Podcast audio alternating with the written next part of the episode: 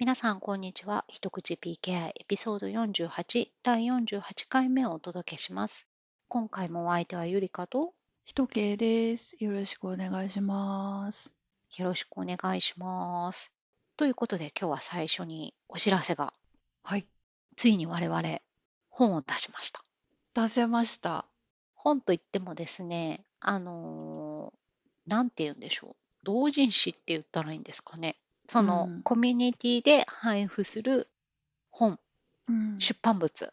を出しました。うん出したのは、えっ、と、技術書店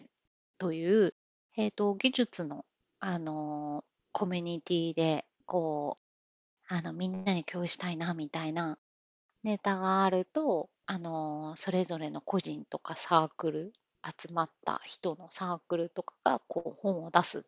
技術に関連した本を出す。というので、大変に有名なので、ご存知の方も大変多いと思うんですけど、それの技術書店13、第13、うんえっと、2022年の9月10日からオンラインでは開始したやつにですね、この一口 PKI として、このポッドキャストで話している雰囲気をそのまま番外編みたいな感じにして、ちょっと書いてみました。はい。あのーこのポッドキャストの PKI の話と雑談の話をかなり再現した感じの本になってると思うので、あのーリスナーの方にはぜひ見てみてもらいたいですね。そうですね。うんあの、この、この1時間がまさに文字になって、本になってるという感じではないでしょうか。うんあのボリューム的には表紙と裏表紙含めても33ページという結構お手軽な感じになってると思いますので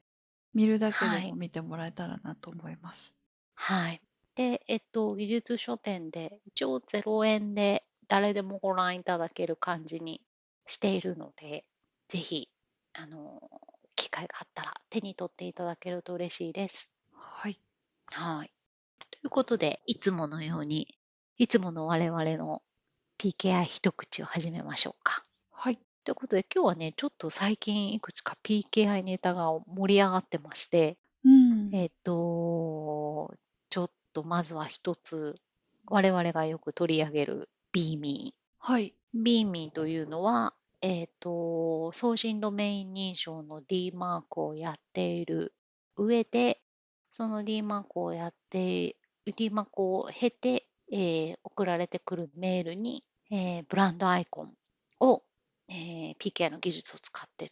商標登録したブランドアイコンをこうつけて、えーメーラーに表示することができるというようなものですね。簡単に言うと。うんで、その BME というのは、まあ、えっと、主要なメールブラウザ、Apple さんとか Gmail とかが対応、発表したり対応したということで、今結構 BME 対応している企業さんとかが増えつつあるんですけれども、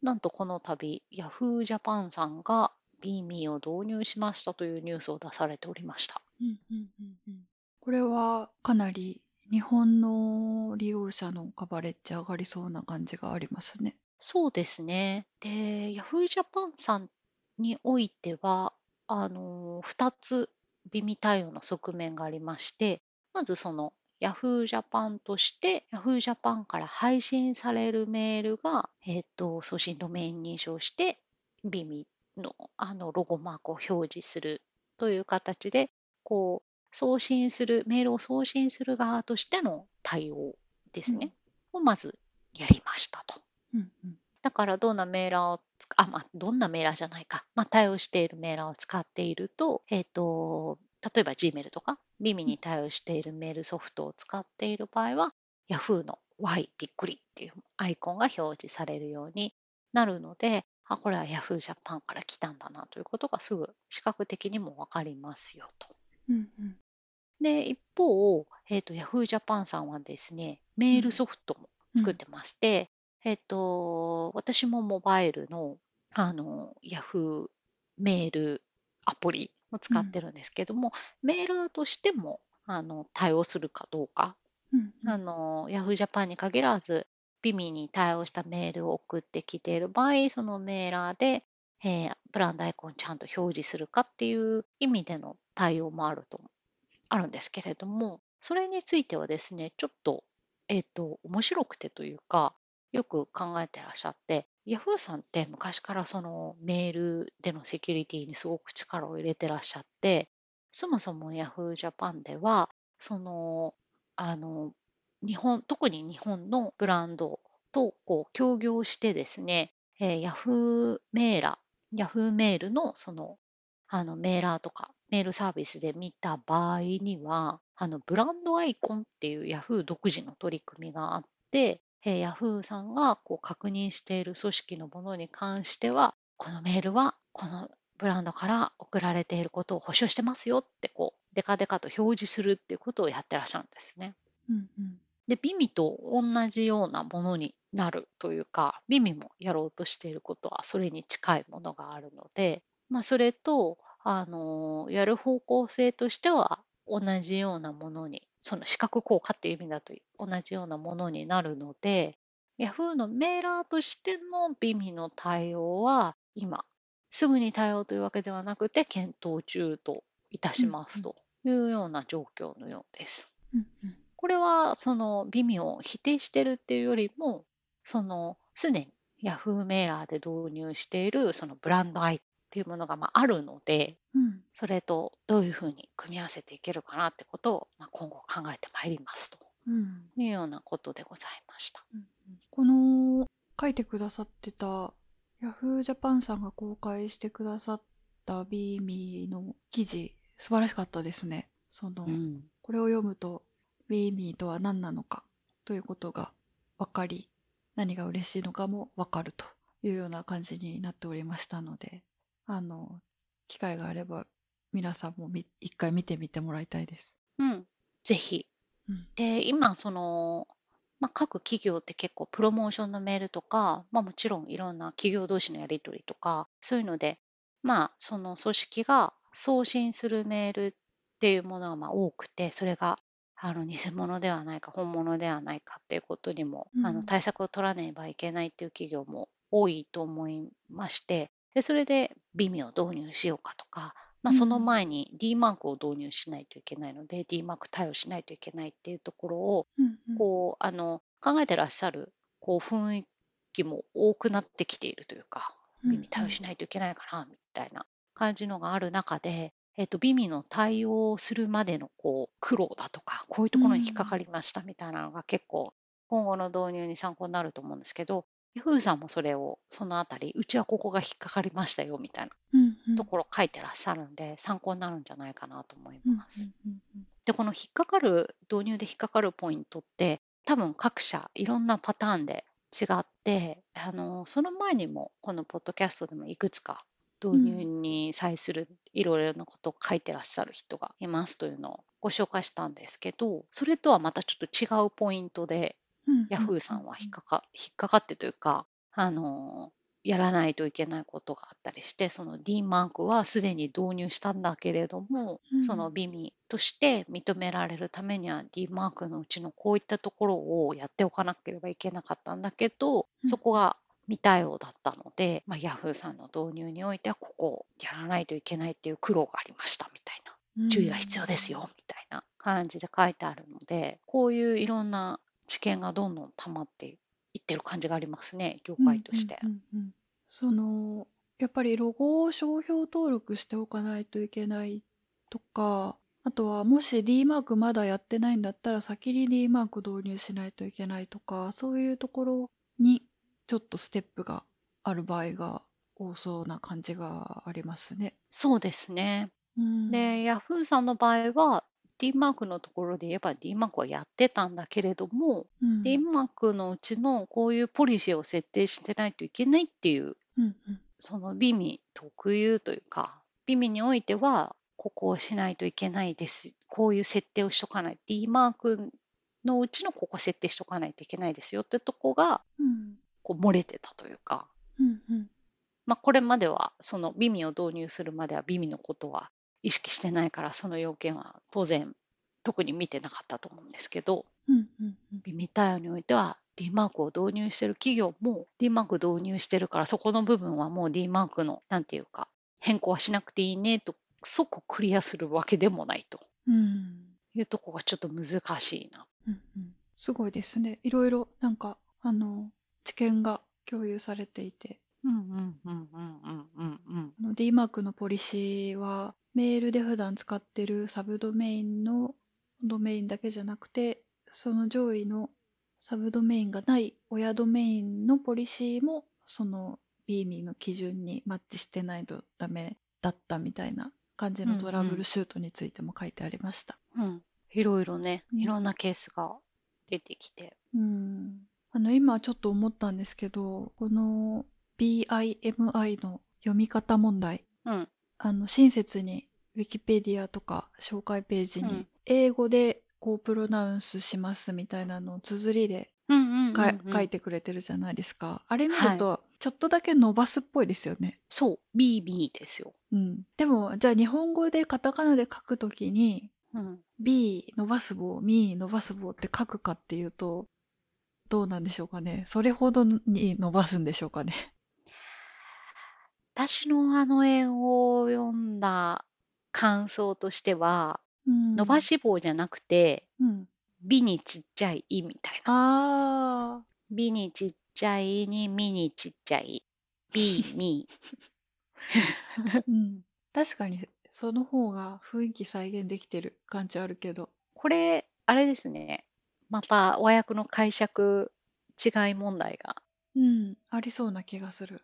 うん、検索するときに困るやつですね。確かなんか日本語の記事では伸ばさずに「美味」って書いてたような気がするな先日拝見した記事はへえ、難しいですね難しいですね。翻訳機械に入れたらどうやって読むんだろう。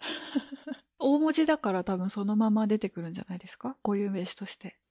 違います違います。その公式が美味はこう読みますってこう英語でのこうは発音の仕方みたいなのを書いてうん、くれてるじゃないですか。うんうんあれを翻訳に入れたらどうなんだろ確かにう。でもそれも各社違いそうですよね。翻訳サービス。うんこれもまあ話題に上る頻度が増えてくればそのうちこう世論が形成されてはい。表現が落ち着いてくる感じですかねうん。うんそう思います。いや、しかし最近あの、ビーミーの話題増えてきた。うん増えてますねうん。使ってる企業もあの日に日に増えてるような気がします私は Gmail いクライアント使ってますが、はい。ね。あうん、その Gmail での表示についても Yahoo さん触れてました。うんうんあのーブラン Yahoo のブランドアイコンを推進する理由として我々もちょっと取り上げたことありますけど Gmail では Gmail のアイコンと Bimi のアイコンの区別がつかないうんうん。のでそうそうそう Google アカウントのプロフィール画像と同じように表示されるので特にこれは Bimi ですよって出るわけではないのでうん。なのであのそこがまあそのそれに対して Yahoo のブランドアイコンではちゃんとこれはそれで認証してます。しかも参照の、えー、と外部サイトの URL とかもきちんと出すようにしているのでその視覚的なものでいくとそこが問題なんですってこう結構明確にうんうん書いてらっしゃってその問題点がその Gmail が悪いっていうわけではなくてその課題の問題点がすごく分かりやすいなと思いました。うんそうですねなんか、うんそのビミで提供されるブランドアイコンの表示はどちらかというと D マークに対応したことのおまけというかベネフィットみたいな感じがそうですね。ありますよね。もともとそのビミの推進団体もあのフィッシング詐欺をこう見分けるっていうのは第一目標ではなくて、うん D マークを導入することのちょっとインセンティブみたいなこととうんあとはそのブランドメ捨てられてしまうブランドメールのその開封率向上っていうところなので、フィッシング効果を狙いますっていうのはそのビミの実際の目的とは違ううんうん実際の目的っていうかその当初うん構想してるよとは違いますからね。うんうんまあ、ユーザーとしてはそこをちょっと期待しちゃうかもしれないけどっていうところはちょっと注意点かもしれないですね。そうですね。まあ逆にこういった形ですでにその視覚効果としてあのいろいろ活用されているっていうところの事例がこう出てくればビミ側も何かこう仕様が変わっていくかもしれないですね。あ、ビミじゃないか。Gmail か。うん。いや、でもビミだってことあって表示どうなんだろう。まあ、なんか議論が活発化して。うん。そのメールクライアントによらず、えーブランドアイコンを出せるっていうのはメールを送信する人にとっては嬉しいそのユニバーサルな仕組みだと思うんであの、はい非常に全体としてはいい取り組みであるように思いますね。うん、うん。ということでした。また一つそのビミの有益な、しかも日本語のうん。ものが出てきたので、ぜひ参考にしてみてください。あのとても参考になりました。はい。はい。ありがとうございます。で、もう一つ今日はネタを触れておきたいですけれども、我々もよく取り上げる Let's Encrypt。Let's Encrypt は、えっ、と、無償で、えっ、と、ウェブサーバーのサーバー用証明書を発行する団体でして、まあ、全ての世の中のインターネット通信が TLS、HTTPS で、えっ、と、保護されるようにっていうことを目指して、無償でえー、ドメイン認証のサーバー証明書を発行するっていうことをやってらっしゃる団体です。うんうん。でそこはですね、この間ブログを公開しまして、我々はこれまでまあ発行している証明書が今も現在も有効なのかってことを確認する執行確認の対応プロトコルとして、オンラインで確認する OCSP っていうプロトコルだけを対応してたんですけれども、この度、執行リスト型、リストをこう CA が公開して、ユーザーはそれを確認するっていう CRL 型を対応することになりましたと。いうことを発表しておりました。すごく意外でした。うーんここに来て新たに CRL が提供されることってあるんだと思いました。CRL ないのがモダンな形なのかなと勝手に思ってたんで。はい。ただですね、うん。これこう行間を読んでいくと、というかまあ全体を読むと、うん。レッツエンクリプトやりたくはなかったんですよね。多分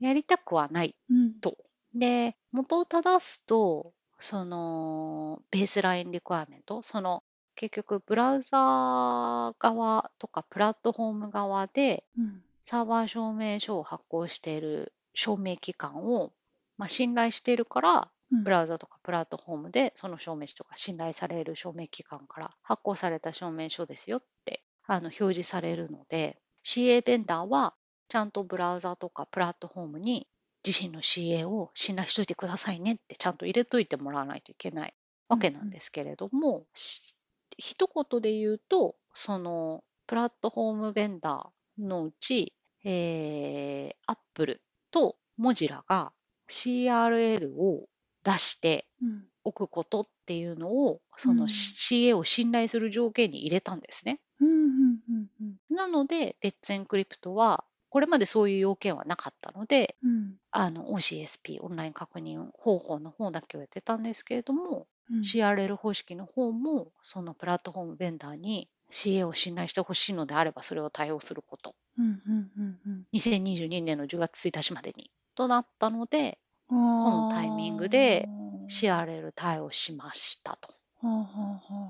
で、冒頭の方にもちょっと書いてあったんですけど、レッツエンクリプトとしては、その無償で大量に自動的に発行するっていううんやり方をやってるので、うん運用ポイントを増やしたくない。うんうんミスも起きるし、うんミスが起きたらやっぱインシデントになっちゃうし、うん労力もかかるし。なので CRL を置かない方針だったし、できることなら置きたくはないと。うんうんだけれども、プラットフォーム側がリクエアメントに入れてるので、うん対応することにいたしましたと。うんいうことだったんです。じゃあなんでブラウザとかプラットフォーム、まあ、Apple で言えば多分ブラウザでやってるんだと思うんですけど、うん、Apple とか Mozilla が CA に CRL を発行するようにって言ったかというと、うん、今表示しているウェブサイトのサーバー証明書執行確認って、うん。そのそれぞれのブラウザが CA が発行している CRL を取りに行くんではなくて、うんブラウザベンダーとかプラットフォームベンダーがうん CA の CRL を代わりに先に取っといて、うん。で、CRL とは違う形で、ブラウザのアップデートみたいな、そのブラウザにその何が執行してますよっていう情報をうん。ブラウザにこうプッシュする形にうんやっていう、なんて言うんでしょう。英語では、こうレッツエンクリプトはブラウザーサマライズド CRL って呼んでるんですけどこれが正式名称なのかどうかわかんないんですけど、うん要するにブラウザが CA から CRL 集めて、うん。こうブラウザでの形にして、ブラウザで適切に処置してると。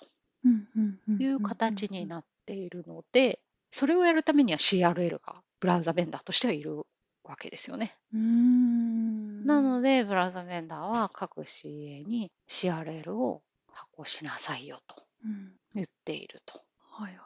確かに、あのーいくつか前のエピソードで、えっ、と、モジラが CRL にリーゾンコードを入れてほしいっていう感じでポリシー変えましたっていう話をしたときに、はい。あの、CRL を CCADB に共有してくださいねっていうはい風に言ってましたよね。その時に、は確かに頭の片隅で、そういえば、レッツエンクリプトの CA って CRL ないけど、あの、CCADB に提供するために個別のオペレーションで出したりするのかなというのはなんとなくぼんやり思ってました。でも、対応しないと信頼するうん CA として認めてもらえないので、うん対応せざるを得ない。うん。うん。そっか。それでこういう感じになってるわけですね。うん。その大きな流れとして最初 CRL だけだったのがもういろいろ大変なんで OCSP っていうのをやりましょうかねみたいな感じで10年ぐらい前に OCSP が導入され始め、そして OCSP でやってきたけどやっぱりそのプライバシーの懸念が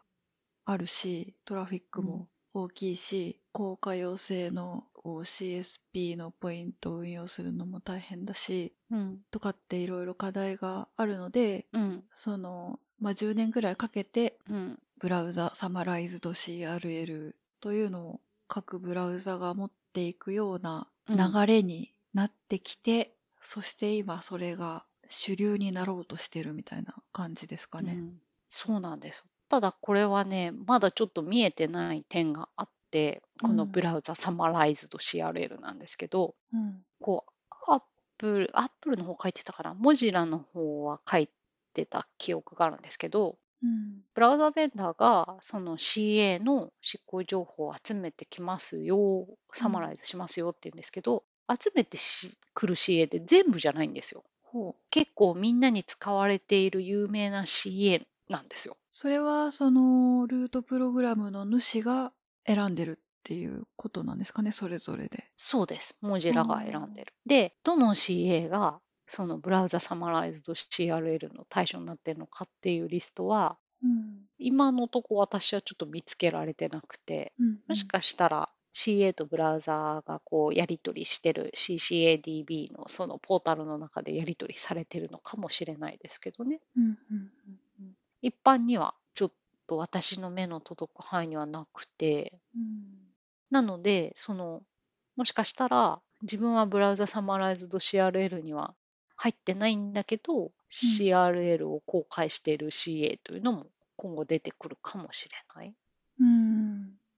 レッツエンクリプトは比較的歴史の浅いというか、作られて創立してまだ、あの、比較的年数の経ってない新しい CA なので、設立当初から OCSP しかやらないよっていうことで、しかうん。も、その、なんていうか、その、えーインターネット上のサーバー証明書の DIV 証明書だけってなってるので、うん。最初から OCSP しかやれませんよってうんあの設立されたんですけど結構古くからあの CA やられているところは、まあ、昔は CRL を使ってたので、そのまま CRL 残してるところがお結果的に今は多いのかもしれないですけどね。うん、なかなかそれはそれである日突然やめますというのも難しうんうんうん、い。すうん。すでにあるものをやめるというのもなかなか難しいと思うので。そうそうそうそう。うん。ただ、ここで私がじゃあ例えば、明日 CA を設立しますってなったら、うん。これは CRL 対応最初からしといた方がいいんだろうか。うん、この感じしといた方がいいような気がします。でもしないと Apple と Mozilla には信頼してもらえないからね。うん。なかなか大変ですね、これは。はい。で、その冒頭であった、そもそもなんで CRL をやってないかっていうと、やっぱりそのうんオペレーションが増えることによってミスも増えるとインシデントの可能性も増えるとかね、うん。そういう新たな問題を生み出してはなかろうかうんうんとかね、いう問題もあります。うん。で、まあ、あくまでもレッツエンクリプトは、そのブラウザサマライズと CRL のために、ブラウザ向けに、そのブラウザベンダー向けに、その CRL を公開しているだけなので、レッツエンクリプトが発行する証明書には CRL の場所を書かないので、うん。こう、皆さんのそれぞれのブラウザが CRL を見に行くってことはない。うんブラウザサマライズと CRL をそのモジラかアップルのブラウザだったらそれを使うか、うん。まあ、OCSP で取りに行くかっていうのはまあ今今と全然変わらないので、うん。エンドユーザーのエクスペリエンスとしては全然変わらないんですけどね。うんうんうんうんあともう一個気になったのがその気になったっていうか興味深かったのがうん。その仮に Let's Encrypt が何か問題があってうん今証明書を自身が発行して有効期限内のものを大量に失効しないといけないと。うん。となりますとなんとその CRL のサイズは8ギガになるんですって。おお。迫力ありますね。迫力ありま8ギす。ガバイトか。仮にそういう事態になったらねだから最大でこうどれぐらいになるかってことを見積もるとうん。8ギガうん8ギガの CRL って見たことない見たことないし、タイムアウトするな、うちの環境だと。でそれをまあまあどうやって解決したかというとそうんの CRL を128個の8個に分割してまあ各それでも1ファイル70メガぐらいに抑えてうん、十分大きいですね。注文大きいけど128個の70メガファイルにしてなんかそれを読み込ませるような感じであのーまあ彼らってあの自動化ツール CA でのオペレーションの自動化ツールをオープンソースにしてるんですけどそこに組み入れたよっていううんうんうん話はしてました。だから実際に今それがあるってわけじゃないんですけどうん。実際にそういう事態がなった時テストはしてると思いますけど果たしてそれがうまく CRL がブラウザベンダーによって参照された時に動くんでしょうかね。まあ動くのかどうやってやってんのかな分割 CRL うん。もはやそのウェブサーバー証明書の執行が実際にどういう形でワークしてるのかちょっとちゃんとしっかり確認しないとわかんないですね。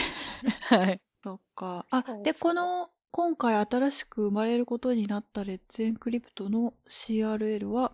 そのパブリックに公開されることはないってことなんですかね？ない。ない。そのはい。ブラウザサマライズド CRL の仕組みとして、ブラウザベンダーが集めるためだけなので、なので一般にそのあの URI というかうんうん。CRL のあのアクセスポイントは公開されてなくて証明書にも記載されないですので、うんその CA とブラウザがいろんなこういうやり取りをするデータベースになっている CCADB に書かれるのみです。うんうんうんでそれは CCADB のその参加者だけというかその実際の担当者だけがアカウントを持ってるデータベースなんで。うん。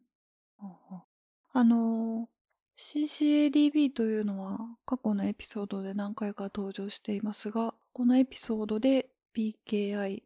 一口 PKI を初めて聞く方がおられるかもしれないということで、ちょっと解説をいたしますと、えっ、と、こういう PKI の実際の運用を取り巻くあれやこれやをベンダーをまたいでやっていくための事務局的な団体として CCADB、コモン CA データベースというものがあり、モジラが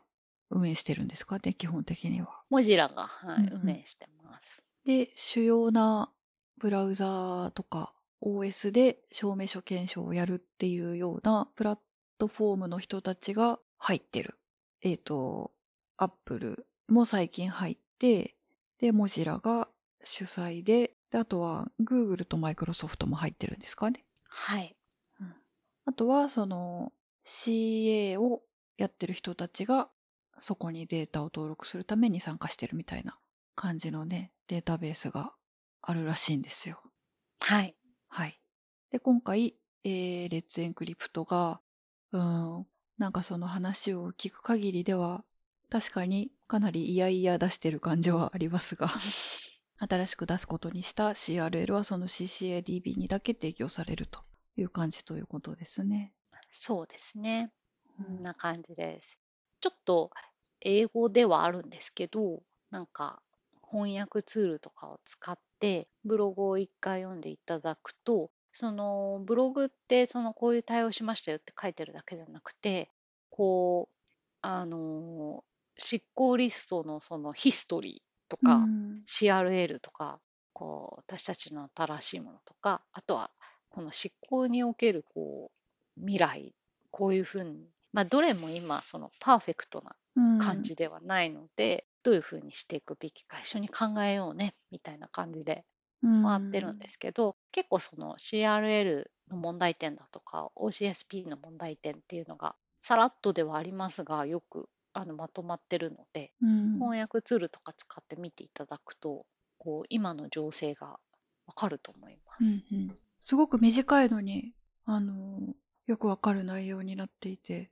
しかも、その CRL の配布ポイントは一般には公開されないんだったら、なんだったら、あの、特に何も言う必要はなかったようにも思うんですけど、うん、うん、CRL 作ることにしたということで、いろいろ書いてくれて、嬉しいというか、ありがたいような感じがありますね。そうですね。まあ、うんあとはその彼らの、あの CA 運用の自動化の、あのツールとかがこうアップデートしたよっていうのも、そっかそっはい、多分 CRL こういうの対応したからねっていうのはあると思うんですけど、でも全体的にそのちゃんとその前段の執行リストにおける今の課題それぞれのプロトコルの課題みたいなのも書いてあるので、とてもご意見ブログ的なうん、いいブログだと思います。うん。なんか、その、ビーミの話もそうでしたけど、こう、お緩やかに流れてきたものが結構大きくぐっと動いた感じがありますね。そうですね。なので、10月1日の CRL って、まあでも他の CA 局は大体 CRL 出してるから、今更って感じなのもあるかもしれないですけどね。うん、新規に対応しないといけないっていうとこは、そんなに多くないんじゃないかなと思いますが、どうなんでしょう。んまあ通常、何らかのプロダクト的な認証局を使ってるんであれば、CRL をエクスポートする機能自体はあると思うんで、最悪手動オペレーションでうん。出して CCADB に入れるみたいなうん感じのオペレーションでなんとかなったりしないですかね。うんんどうなんでしょうね。まあ、すごく興味深い興味お深い話,、です。お話でしたんで、ぜひ、その先の Yahoo Japan のやつも、えっ、と、今回のレッツエンクリプトのやつも、うん。こう、すごく本当にまとまったブログなんで、うんぜひ、興味のある方は見てみてください。うんこれは後々も読み返すエントリーになりそうです。はい。うんということで、はい。雑談に行きましょう。はい。今日はやっぱり、あれですよ、技術書店の本を書き切りましたという。この、あの、技術書店を、こう本を見てくださって、ポッドキャストの方に来てくださったっていう方も、うん、あの、いらっしゃるかもしれないのでね。なんか、あの、そういう方がいらっしゃるんじゃないかと思って若干ちょっと緊張してます。あ、そうですね。まあ、我々は、その、こう、あまり親しみのある人が多くないエリアの PKI を、まあ、ちょっとだけやった後は雑談するといううん。感じのコンセプトでやっておりまして、いつもはこうやってね、声でうんお届けしてるんですけれども、改めて、こう、まさに今説明したような内容とかをこう文章でうんちょっと図を入れながらまとめたりできたので、技術書編のあの本をまとめられたっていうのはとてもいい経験になりました。うん。すごく楽しかったです。内容も結構、あの、少ないページ数ながら、なんて言うんでしょう。あの、文章と図で表現できるならではのうんうん取り組みになっているような気がしてます。うん。なかなか、あの私担当パートで懐かしい脆弱性の解説っていうのをやってるんですけど、うんこれあの見てもらうとわかると思うんですが、声で説明するの多分かなり難しい。そうですね。そうなんか2015年に観測された問題について解説してるんですけどなんかす、その一連の出来事がすごい多段構成になってて4段階ぐらいあるんですよね、その問題のうん ポイントが。うんうん。なんかもうそれぞれがそれぞれでなんかこうあのえー、そうなんだっていう感じうんのうん。ところがあって、で実際に何が問題なんだっけっていうのをあの、把握するのがなかなか大変だったということであの印象に残ってたトピックがあったんでそれを文章にして、うん文章と図にして書いてみましたっていうのがうんあるんですけどこれぜひ見てもらいたいですね。うんうん。いやー、結構、多分、ポッドキャストでは取り扱ったことがないネタでは？うん、すごく古い、えっ、と、何の話かというと、 Superfish っていううんうん。名前の、あのーこう、ブラウザに表示されるコンテンツに広告を挿入して出すっていう、うんあのプログラムうん。うんの話なんですけど、うんうんなんかこれが、あのーレノボのパソコンにうんプリインストールされて販売されましたっていう話があって、うんうん。で、その、その広告を入れるプログラムが SSL、TLS の HTTPS の通信さえも一回複合して広告を挿入してくるっていう機能があって、うん、もうそれがすごい嫌すぎて嫌っていうので、うん。あの、当時話題になったっていうものなんですけど、で、うん。それ、そのしようとしてるその動きだけでもすでに嫌なのに、うん。脆弱性が、その、HTTPS の通信を複合して、そう、広告を挿入するっていう動作の中に脆弱性が2つあって、うん。もう嫌すぎて嫌すぎて嫌すぎて嫌すぎて嫌みたいな感じの話だったっていう感じになってます。そのじゃあ嫌具合はちょっと本を読んでいただいて、はい。あのー、3ページぐらいのトピックになってますんで。結構対策ですよね。うん。まあ字が、3ページといっても字が大きいので 大丈夫だと思います。いやしかしこうあの当時はそのあの結構話題になったトピックなのでうんもしかしたら PKI のその別に業界になくても IT 業界とかにいるとああそういうのあったようなみたいな方もいらっしゃるかもしれないですね。2015年ってもうね、結構前ですけれども、うんうんうんうんキャリアが長い方は覚えがあるかもしれないですね。はい、あと私の方はちょっと前のこのこのエピソードの前の方で言ったようにブラウザがあブラウザでウェブサーバーを表示するときにそのサーバー証明書が信頼されるためには、えー、とブラウザとかプラットフォームに CA がそもそも信頼されてないといけないっていうあたりの信頼されるルートストアとは何何かみたいなところちょっと簡単に1ページぐらいで書いてるのでうんうん。ちょっと今聞いててもイメージ湧かなかったなーって方はそちらを読んでいただくともしかするとあの違った角度で見ていただけるかもしれないうんうん。です。あとはなんか、その、品質単語について、ちょっとうん解説があったりとか。そうですねちょっとだけ、うん我々がいつもこう出すトピックのうん。これ、今後もっと拡充していきたいですね。そうですね今その PKI 用語集ってほどこう全てが完成されてないですけどもしうん次回やるあび次回もまた何かこういう書籍っぽいのというか出版物出せる時があればそのまたその用語集っぽいパートを拡充して最終的にはこうカバレッジが広いうんうん用語集になってるようなところを目指したいですね。うん。まあ、少なくともこのポッドキャストで我々がそれについて話すとき、こういう認識で話してますといううん、感じのリファレンスにはなるのかなというところですね。あと、このいつもの我々の配信通り半分ぐらいは雑談ですね。もしかすると雑談の方がページ数多いかもしれないですね。ああ、そうかもしれない。うん。あ、ギリギリちょうど半分ぐらいずつになってるかも。このゆるい感じで、うん。こう、あの、いつもの我々が雑談で扱っているトピックをちょっと、あの、いろいろ書いてみたりしました。はい。これもかなりいつも通りというか、すごい再現性高いんじゃないでしょうか。と思ってるんですけど。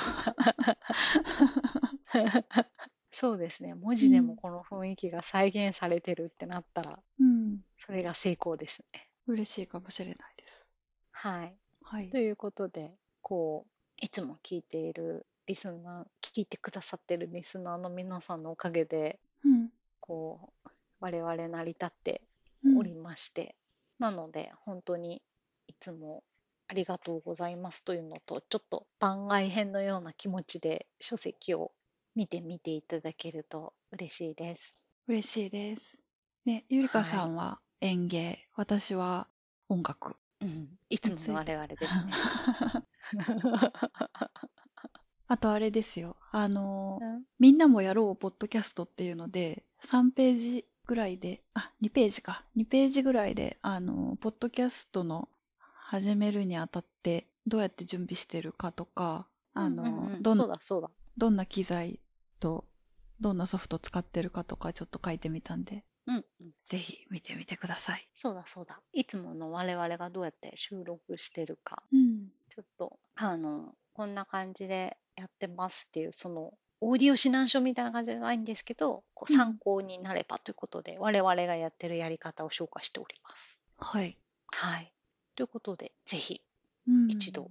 見てみてくださいませ。ってなところですかね、今日は。はい。はい。というところで、今日はこれくらいにしたいと思います。今日も皆さんお聞きいただきましてありがとうございました。ありがとうございました。それではまた次回お会いしましょう。さようなら。さよなら。